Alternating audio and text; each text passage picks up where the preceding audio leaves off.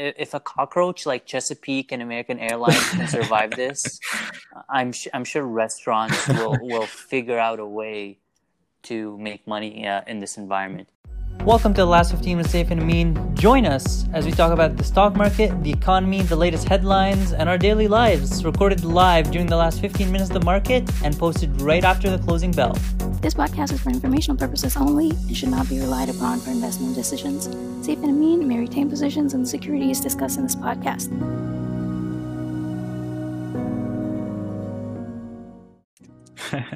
What are you chewing? I'm not chewing anything. You can hear chewing?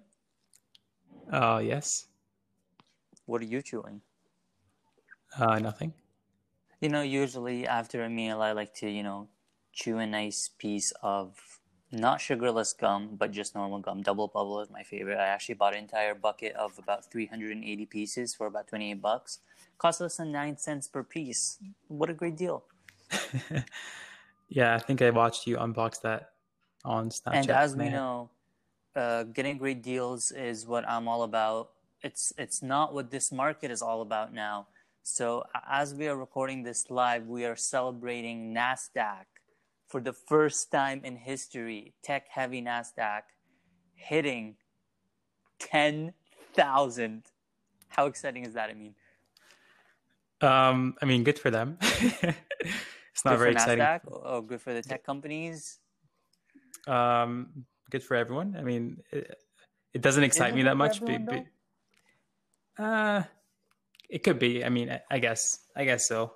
I, I'm not. I'm not part of the uh, the tribe now, so um, it's not as exciting as it can be. What do you mean you're not part of the tribe? Well, I have. I don't own any shares, um, and I don't own any shares that are traded on the NASDAQ. So, ah, you're always welcome. So let's just go through the indices really quickly. So um, the Dow is actually down about zero point eight percent, uh, S and P five hundred down about uh, zero point four percent, and uh, NASDAQ, tech-heavy NASDAQ is up about zero point seven percent now. And like I said, it did go above ten thousand. I think it's slightly below that. It's at nine thousand nine hundred ninety-six point four five right now. I'm sure it'll close above ten. And the, the V I X rising another five percent again today. It's up to around uh, twenty-seven. So...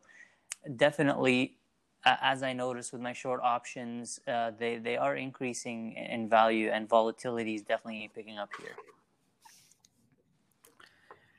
Yeah, so I spent some time yesterday just thinking about how I can be wrong. And about I came, what specifically? Well, about the market being overvalued or why we've recovered so quickly on all the major indices, and do I think we're going to see, you know, is there more risk? Uh, is there more downside risk? Um, or should we remain invested? Because, I mean, I, I'm quite biased, especially when I repeat the same thing every day. It tends to stick, and I could be wrong, obviously. So uh, I'm not sure if you want to hear what I came up with. Yeah, let's hear it. Why not? So there's there's there's two there's two cases, right? The first one is, let's assume the coronavirus never happened, right? Um, the market overall is gonna, um, you know, is gonna expect a certain amount of growth in corporate earnings. Let's let's say, you know, somewhere between three to five percent. Uh, let, let's stick let's stick with a four percent number, and then Q two or Q one goes by and we hit, you know, X minus one percent or X plus one percent. Um, the market is going to react according to that. So if corporate earnings are doing well, but it's slightly below expectations, then the market will dip slightly. If it's above expectations, I'm, I'm talking about corporate earnings, you know, on aggregate, so all of it combined, uh, the market will do a bit better. And the Fed, I don't think the Fed will step in because um, unemployment would have been at an all-time low, and Uh, there's no need for any um, asset inflation. But that's not what happened. We got coronavirus. Um, but then you could argue that, you know, um, you know, every every uh, every major uh, body has a vested interest in keeping the market afloat. So the Fed um, obviously wants to step in and uh, you know, inflate asset prices, and the government wants to step in as well and, you know, keep people employed. So they'll, you know, um, offer more fiscal stimulus. And with the elections coming up, then, you know, it, it would always make sense to, you know, to be aggressive as possible. Every party is going to brag about how, you know, they're the best ones and how they saved everybody's jobs and whatnot. So they all have a vested interest in picking up the market and, you know, offering policies that helps keep the market afloat. Now, there's two things, right? Now, the market is is a forward discounting mechanism. So if we get if we get good news, then on one side, um, if you discount uh, cash flows, you know, um, on that, then you, then you're in a better place, and the market's going to react positively, and we're going to, you know, see growth in the S and P, perhaps, you know, closer to uh, uh, the levels where we were at before. Um, But then if we get bad news, again, the government's going to step in aggressively and the Fed's going to step in aggressively. And we've seen that happen. And then again, the cycle repeats itself and the market's going to pick up and go back to, to where it was. So it kind of ma- does make sense, but it's scary. If I'm not sure if you do agree or disagree, or if this is the, you know, complete B S. Um, but this is the best conclusion I could come up with at this point. Well, I mean, a lot of your conclusion is going to be based on what the Fed does tomorrow. The, the Fed doesn't want to be the, the entity responsible for creating an asset inflation bubble in the stock market. So they're definitely going to try and help medium and, and small-sized businesses, right, but not at the cost of creating a market bubble. I, I agree with that. But so right now, let's say things are getting better, so maybe they won't take any action. But if things... The market's you know, not going to like that. That's the thing. Yeah, but then they're not going to like that, but it's not going to dip another forty percent, right? It's going to probably, you know, somewhere within the five percent range, which is, you know, peanuts at this point. Um, and if they see things deteriorating at a rapid pace, then they'll step in again. So the Fed's got their back. The government's got, a, it's got you know, their back. Everybody wants, you know, keep th- to keep things afloat. There's optimism on the recovery. So it kind of makes sense. It kind of makes sense. But it's scary. And, you know, I'm staying in cash because I can't, I, I don't know how to take, you know, um, I don't know how to exploit this market. Although I do have a confession to make. I sold some puts today, actually five minutes ago. Um, what? Yes. This was not reported uh, to the group chat. Well, this was literally two minutes, maybe three minutes before the podcast started. It got filled. So oh, I sold. Oh my God. Okay. Uh, uh, for, forget all the talking points. Let's go ahead and talk about yeah your trades. So I sold five puts on Chesapeake expiring Friday. The strike price of fifteen dollars. Chesapeake. Yeah, five contracts.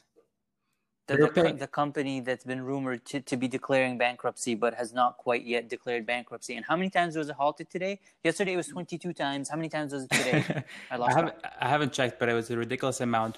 But Um, it was paying a two dollar premium. So, um, it, you know, if shit hits the fan, then I can exit at a small loss, which is, which is completely okay. But, uh, given the volatility it was trading at, I think, uh, risk adjusted, it was a very good trade. And, and I typically do significant, significant more, uh, like a, a, a significant amount of, um, puts. Um, but this time it was only five. So I, I think I'm comfortable with that. Let's see what happens. It's only three trading days. So it's going to be Wednesday, Thursday, and Friday. It's nice to see you uh, uh, adjust your position sizing based on risk. Uh, I also uh, did some trades today, as you're well aware. I'm a huge fan of Dave and Buster's, uh, the restaurant franchise. Uh, they're reporting earnings on June eleventh, I believe, which is a couple days from now. So I sold two puts, one expiring June twenty-sixth for a strike of fifteen and one expiring uh, July seventeenth, I believe, or twelfth. Right. Uh, for a uh, strike of twelve dollars and fifty cents. Uh, right now, uh, Dave and Buster's ticker P L A Y is trading at nineteen dollars, and it's had a huge red day, in my opinion, uh, down about ten percent. So uh, we'll see where those goes. Uh, those will be my kind of entry July, uh, mid, uh, beginning of July, mid-July um, options uh, plays yeah. uh, for now.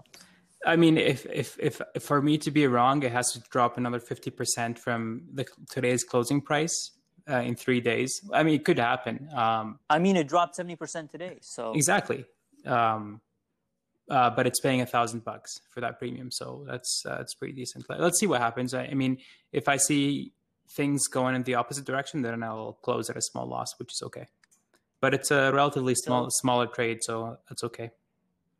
Well, I mean, you're only responsible for, what, five, ten, fifteen, seventy-five thousand dollars worth of stock at this point? It's not much. Uh, five times fifteen is seventy-five, right? Yes. Because four times fifteen is, is sixty, plus another fifteen is seventy-five. So seven, just seventy-five thousand dollars. It's not a big position by any means. Uh, uh, that's not correct. It's seventy-five hundred dollars. Oh, that's right. Because I was freaking, I was freaking out until I did the math again, because I know I did the math multiple times. Yeah. So yeah. Th- this is not a one hundred fifty dollars stock. Yeah. I was like, what have I done? Guys, no, if anyone it... tells you that A, engineers, or B, traders are good at math, don't believe them, Be- because uh, I have encountered the exact opposite from both of those occupations. I mean, wouldn't you agree? Um, yeah, I would agree. And Amin is, he can't really declare at the moment, but he is a C F A one slash two. So that's even worse for him. Yeah, we'll, we'll have to see about the level two, but uh, we'll see how things go. So, uh, so some nasty stuff uh, on the COVID front today in the news. Uh, yesterday, we did give uh, kudos to Cuomo, and uh, that is actually a trending hashtag now on Twitter. Really? By truly. No. Oh. Dude, we, ha- we have three listeners. How are we going to start a Twitter ha- hashtag, for fuck's sake?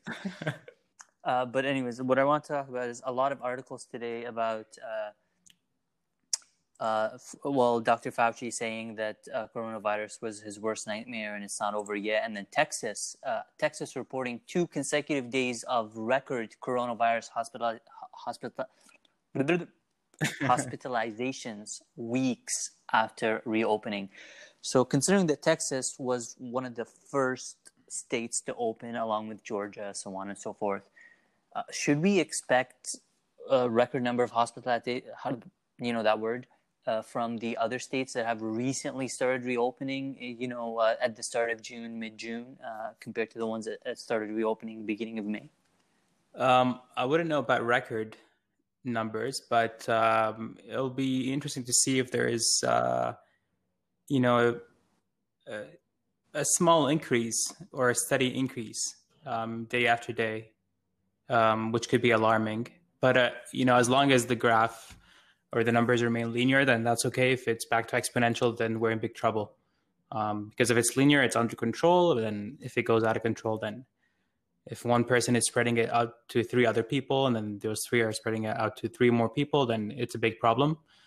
But I think we're really past that stage. I think we're past that stage. So hopefully we see a small spike, but nothing that's alarming. Um, and, you know, enough... Uh, or something that's, you know, sufficient for um, the hospitals to keep under control. But um, yeah, I I don't know about record numbers. I don't think that's going to happen. So another article out today about coronavirus from the W H O, uh, the W H O, uh, the World Health Organization, uh, saying that asymptomatic spread of coronavirus is very rare. I, I have two questions. One, should we trust what the W H O says after everything? um, I mean, first they told us travel bans uh, are not useful. The, then they told us masks are not useful. Then they told us masks are useful.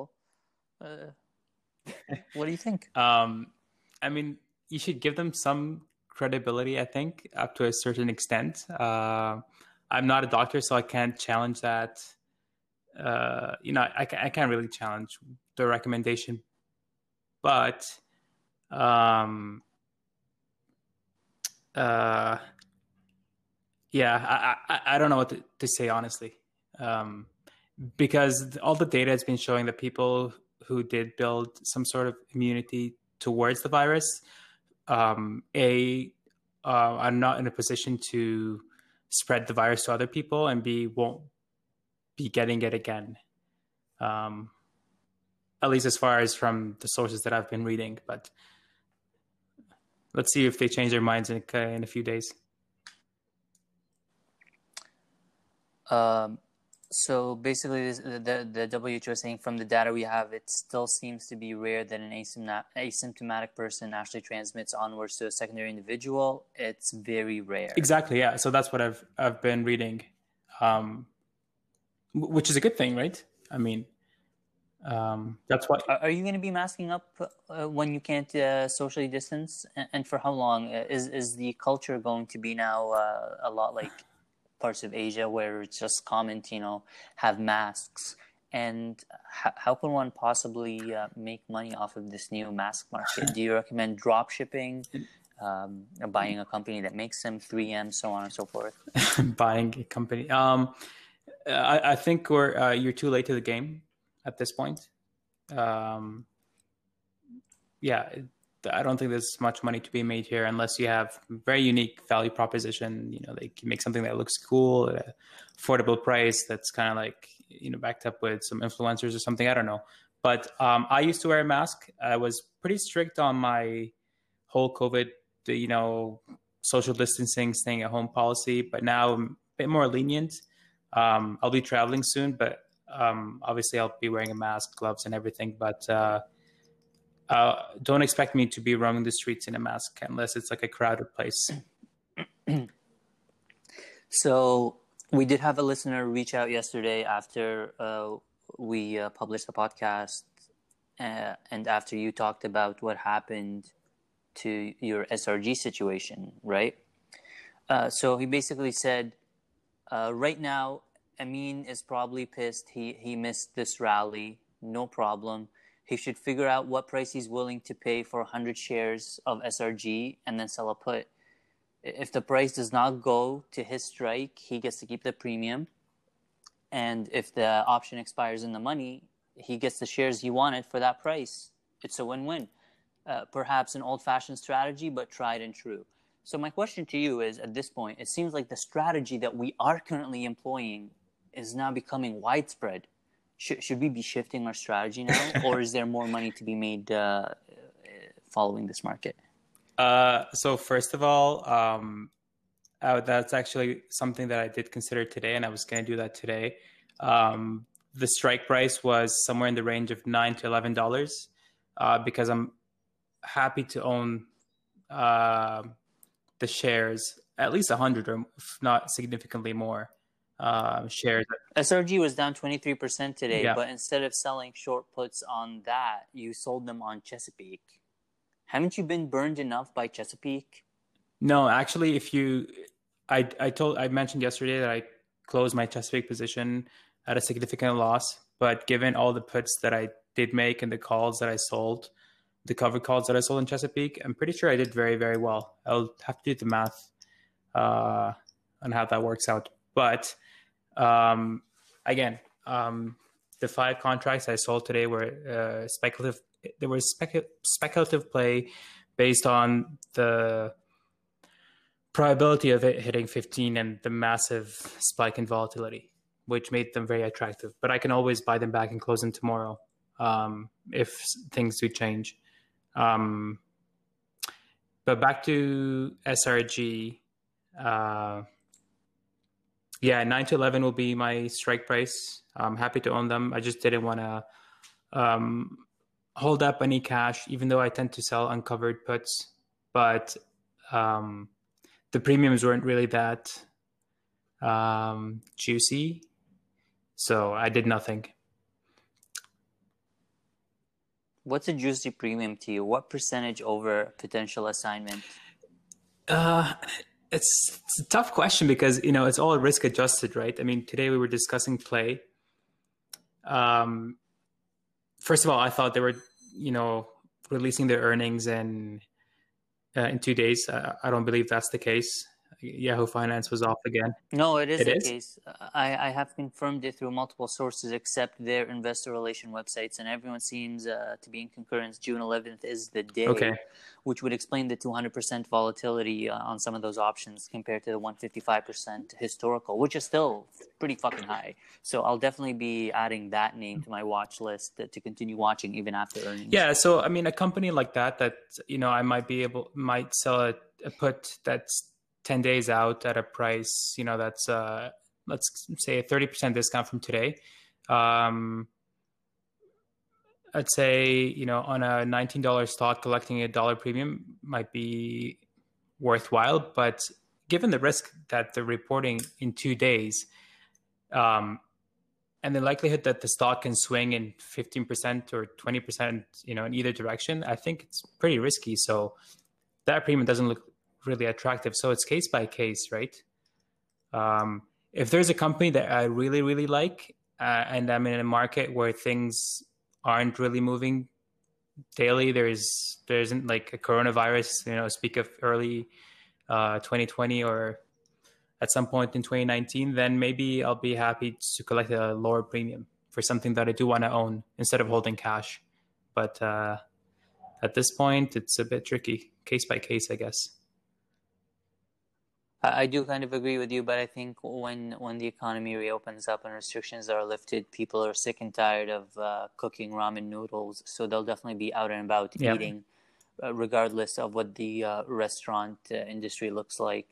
And, you know, restaurants uh, are a lot like cockroaches. If a cockroach like Chesapeake and American Airlines can survive this, I'm sh- I'm sure restaurants will, will figure out a way to make money uh, in this environment. All right, guys, last fifteen pod at gmail dot com. Uh, we, uh, in celebration of NASDAQ ten thousand, we will be releasing uh, our very first set of merchandise. So this has been a long time coming. It will be a baseball cap with the last fifteen on it and the NASDAQ ten K on the back. So look out for those really soon if you want to support the podcast. Um, that would be uh, greatly appreciated. Thanks, Amin, and we'll talk Take to care. you guys tomorrow.